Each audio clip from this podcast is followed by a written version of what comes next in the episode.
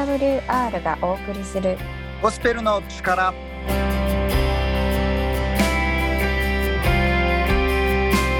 皆さんこんにちは。ゴスペルの力のお時間です。いかがお過ごしでしょうか。今日のパーソナリティは私うさことケイケイがお送りいたします。よろしくお願いします。よろしくお願いします。暑いですね。暑いですね。もう太陽が本気出してきて、おほんとちょっとお手柔らかにお願いしますっていう感じですけどね。そうですね。いきなりもうよんじゅうどを超える日も出てきましたよね。うん、うん、もう早くからね、暑い日が始まって大変なことになってますけど。そうですね。川とか見ると飛び込みたくなっちゃいます水気があるとねそうですね、えー、いやでもうちのこの間うちの、あのー、母親が、はい、あの熱中症で倒れちゃって救急車で運ばれたっていうのを聞いてびっくりしましたけどね。まあ、なあの幸い何事もなく大事に至らずに至ってますけど、まあ本当に気をつけないといけないですね。そうですよね。長時間出てるとやっぱり気持ち悪くなってきちゃいますもんね。おそう、うちの母親は外で熱中症になりましたけど、今はね家の中でも熱中症にあのなりやすいって言いますからね。うんうんうん、うん、本当に気をつけないと。今ちょうど遮熱シートどれがいいんだろうと思って、うんうんうんうん、対策をしようかなと思ってるんですけれども。窓に貼るやつ、はい、あるよね最近ね、そういうのね。うん、どれぐらい効果あるのかちょっと分かんないですけど、窓によっては貼れない窓があるらしいのでね。あれもうんうん、中に針金じゃないですけど金属がなんか入ってたりとか、うんうん、あする窓なんかは遮熱シート貼っちゃうと熱が溜まって膨張しちゃって破裂するんですって。えー、だから貼れる窓かどうかっていうのもねチェックしないと。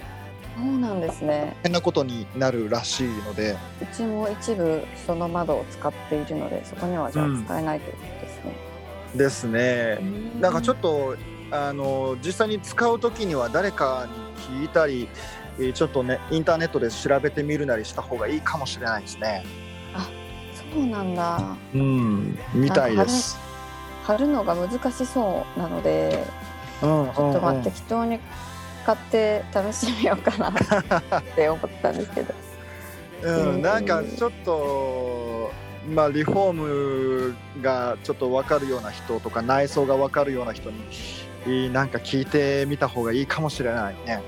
あー、分かりました。なんかねえ、どうな僕もどんなものなのか分かんないけど、あのうちもそれを考えててちょっと聞いてみたら、うん、あのそんなこともあるよっていうのを聞いたのでね。いや難しいですね対策が。えー、暑さ対策ね、うん、な何かしてますか。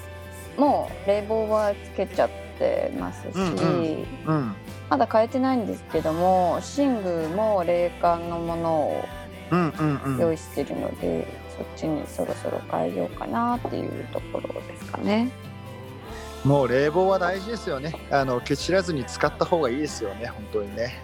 うんうんうん、命を守るためですからね。そうですね。ありがたいですね。うん、あと水分ね。水分ね。夏といえば何でしょうか。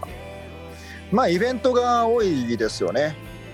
今年はあの祇園祭りが京都でさんねんぶりに開催されるっていうことで、あの友達とクリスチャンの友達と一緒に浴衣着ていく予定です。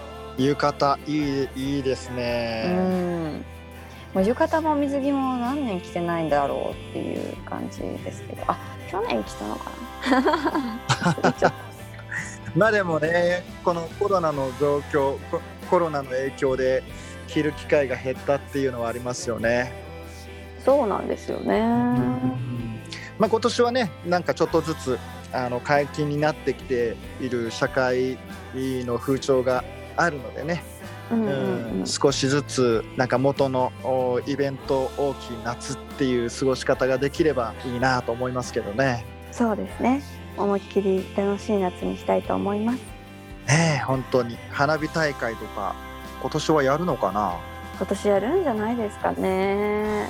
でも一回やったらあそあのやった時の密すごいじゃないですか。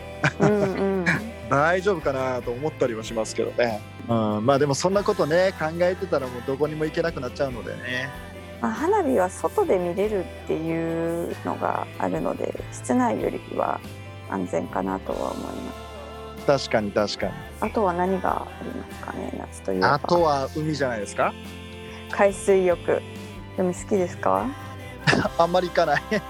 あんまり行かないです。もうねあんまりプールは好きなんですけど、はい、なんかね塩水がちょっと苦手なんですよね。しょっぱいですよね海の水って。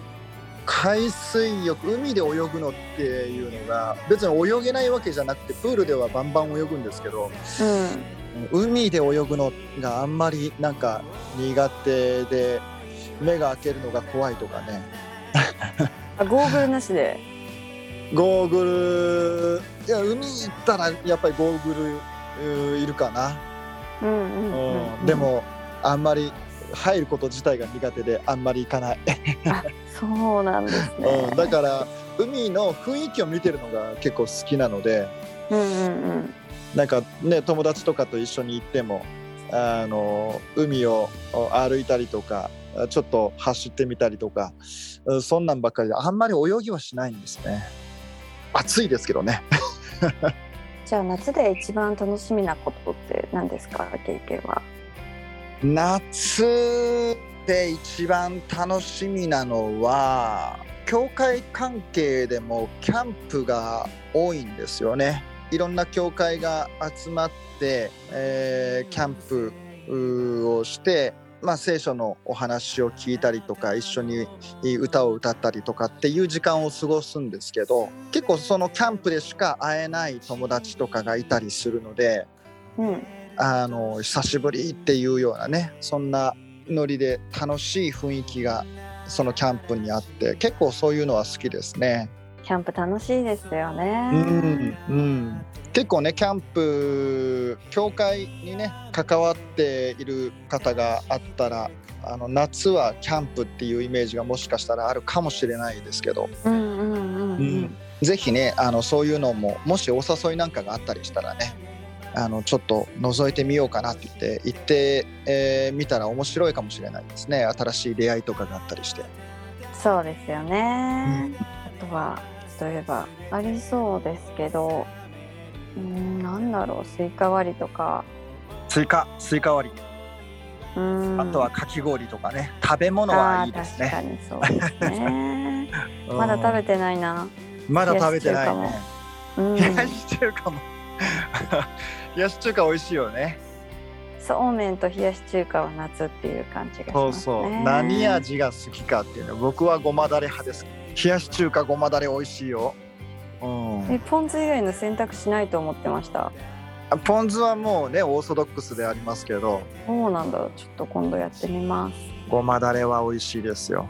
ごまだれ、あとはそうですね夏夏といえば夏の思い出、はい夏の思い出なんてありますか？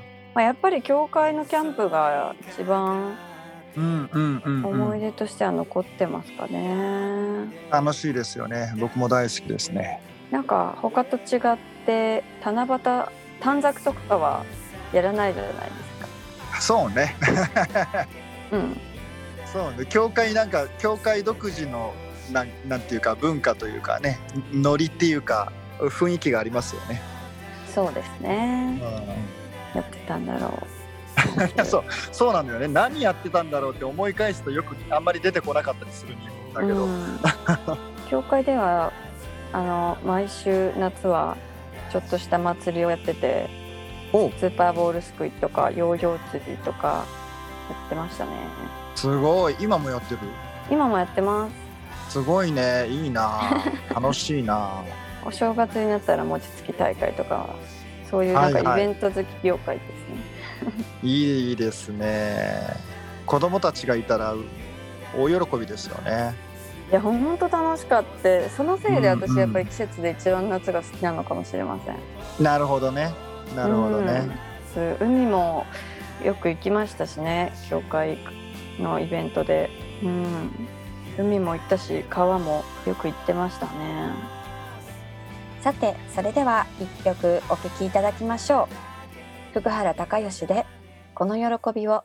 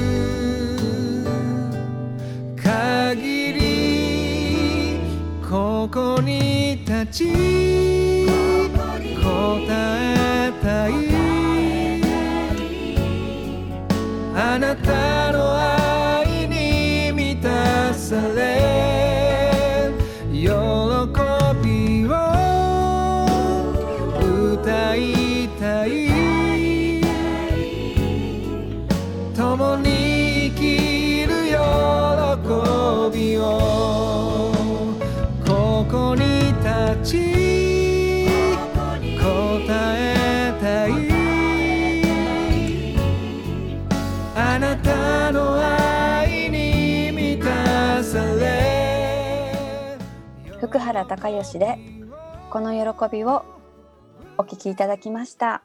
今日は聖書からどんなお話を聞かせてくださるのですか？はい、えー、前回私たちがね担当して、えー、このゴスペルの力をお送りした時にはマタイの福音書の三条の説教と呼ばれているところからお話をさせていただきました。で今日もその続きですね、えー、前回は心の貧しいものは幸いです、天の御国はその人たちのものだからですというところからお話をしました。で今日はその次のところに書いていますマタイの福音書ご章のよん節というところに書かれている言葉です。悲しむものは幸いです、その人たちは慰められるからです。どう感じますか？悲しむものは幸いです。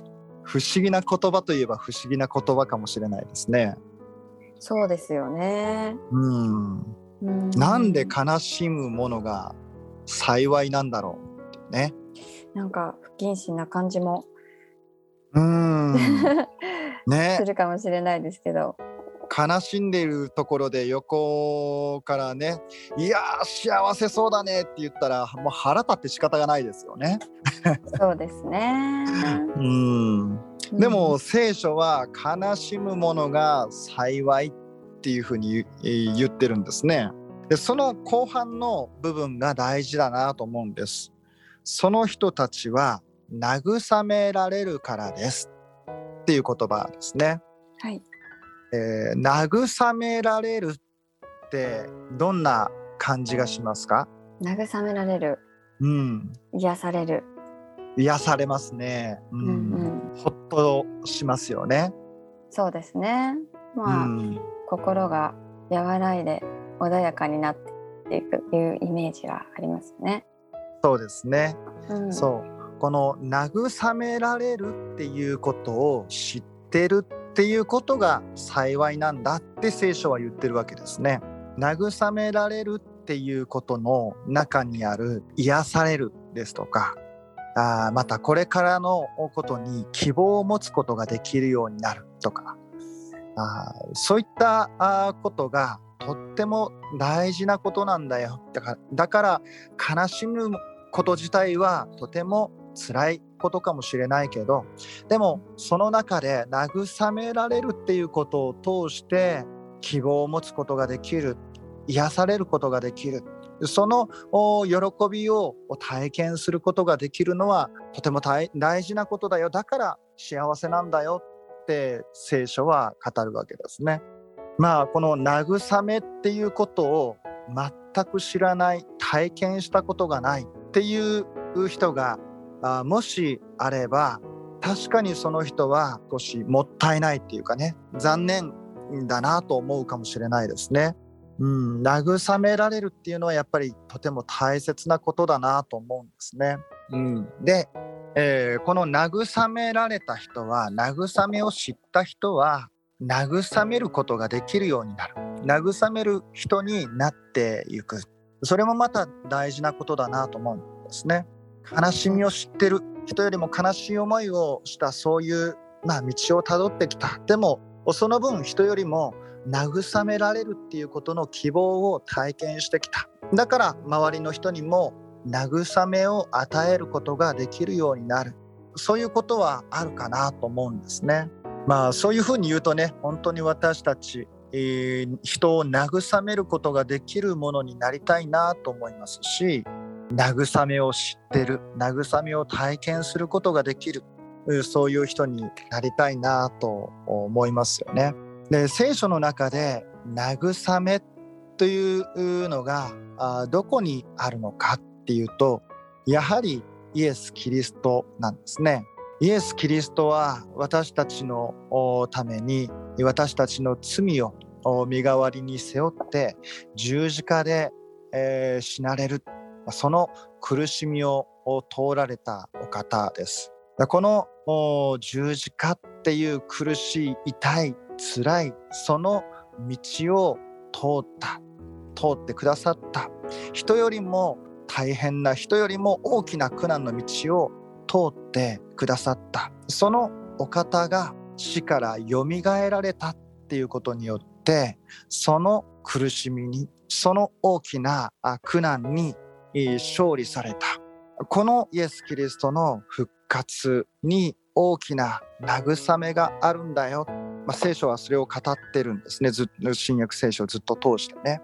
そのイエス・キリストの姿を見るときに、私たちはこのイエス・キリストによっていただく慰めを持って生きていくことができる。この苦難の十字架の絶望を、死というものの絶望を打ち破って勝利してくださったお方が、私たちにもその勝利を与えてくださる。そこに大きな希望と慰めがあるなと思うんですね。新約聖書のヘブル人への手紙のに章のじゅうはち節というところを見てみたいと思います。ヘブル人への手紙に章じゅうはち節、イエスは自ら試みを受けて苦しまれたからこそ、試みられている者たちを助けることができるのです。イエスは自ら試みを受けて苦しまれたからこそ、試みられている者たちを助けることができるのです。イエス様ご自身が誰よりも大きな苦難を通ってくださった、大きな痛みを経験してくださった。だからイエス様は私たちの苦難をも、私たちの体験する痛みをも知ってくださっていて、そしてそこから助けてくださる、そこから救いを与えることができる方なんだ、聖書は語るわけですね。私たちは辛い時に、悲しみの経験をした時に、心に痛みを覚える経験をした時に、もうどうやって前に進んだらいいかわからない、そういうふうに思うことがあるかもしれないけれども、その時にこそ私たちはあイエス様、イエス・キリストというお方に目を向けて、そしてそのお方の十字架にすがって祈りを覚えたいと思うんですね。その祈りを確かに神様が聞いてくださっていて、私たちにそれを乗り越えることができる力を与えてくださると信じます。では一言お祈りしたいと思います。神様、私たちは生きている中でさまざまな苦難を、また痛みを経験します。その時に私たちはどのようにしてここから立ち上がればよいのか、それがわからなくなってしまいます。けれどもイエス・キリストは誰よりも大きな苦難を受けられ、そして死を通られた、そのところから復活という勝利を、希望を表してくださったお方です。このイエス・キリストによって私たちも勝利と慰めと希望を得ることができると信じます。今神様、私たちの心に触れてくださり、私たちが必要としている助けを与えていてください。イエス・キリストのお名前によってお祈りいたします。アーメン。アーメン。ここでもう一曲お聴きいただきたいと思います。ハレルヤチャーチであなたを思い。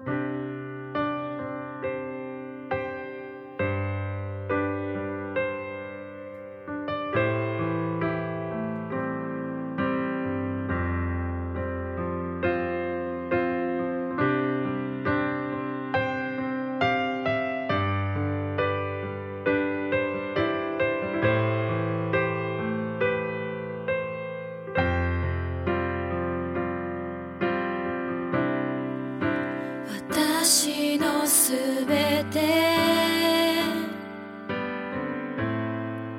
捧げたいあなたに、この心今作り変えてください。私のすべて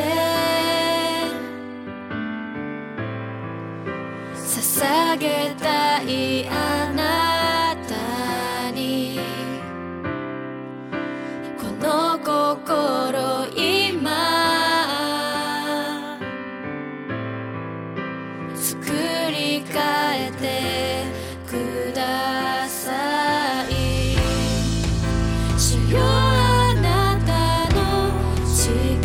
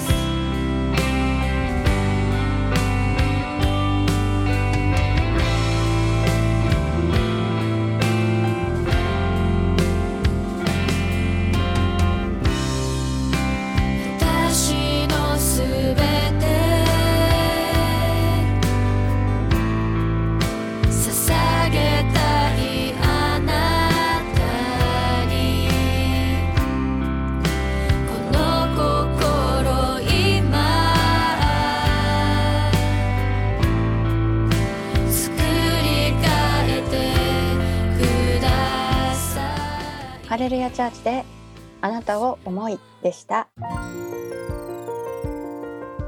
こでロニー・バーガーエブリマン・ウォリアーからショートメッセージをお送りします。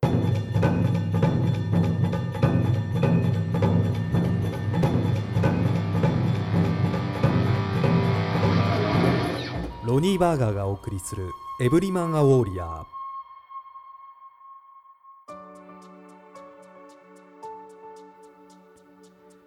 神様はアダムを創造された後、すぐに彼をエデンの園に連れて行き、仕事をしなさい、園の管理をするのですと言われました。もともと人と仕事は切っても切り離せない関係です。神がそのように定められたのであり、旧約聖書の創世記に章に書かれていることです。しかしその直後のさん章で、罪が世界に入り、罪のせいで仕事が過酷なものへと変わってしまいました。罪のせいで人間の仕事場はエデンの園、楽園から文字通りトゲとアザミで痛みが伴うものへと変わり、苦労を強いられるようになってしまいました。仕事には様々なマイナスの側面が伴いますが、私たちは何をするにしても心を込めて主イエス・キリストのために働くことを忘れてはなりません。なぜなら私たちは究極的にはキリストに仕えているのだからです。今日のメッセージはいかがでしたか？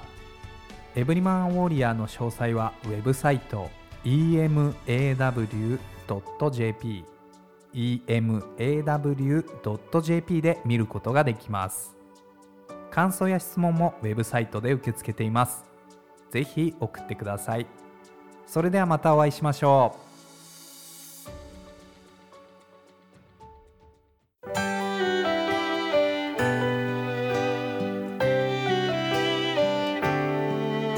あっという間にお別れの時間になってまいりましたね。ほんと毎回なんかあっという間ですね。そうですね、短かったですね。今日のゴスペルの力いかがでしたでしょうか？聖書が私たちに語りかけるメッセージ、ゴスペルが皆様の毎日に希望と安らぎ、喜びを持って生きる力になりますように。番組のご感想もお待ちしています。ツイッターのハッシュタグゴスペルの力で感想をお寄せください。ゴスペルの力ではバラエティに富んだパーソナリティとメッセンジャーで皆さんに聖書から希望をお届けしています。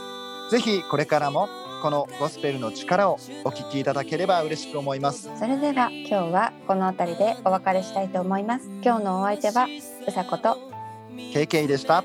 ありがとうございました。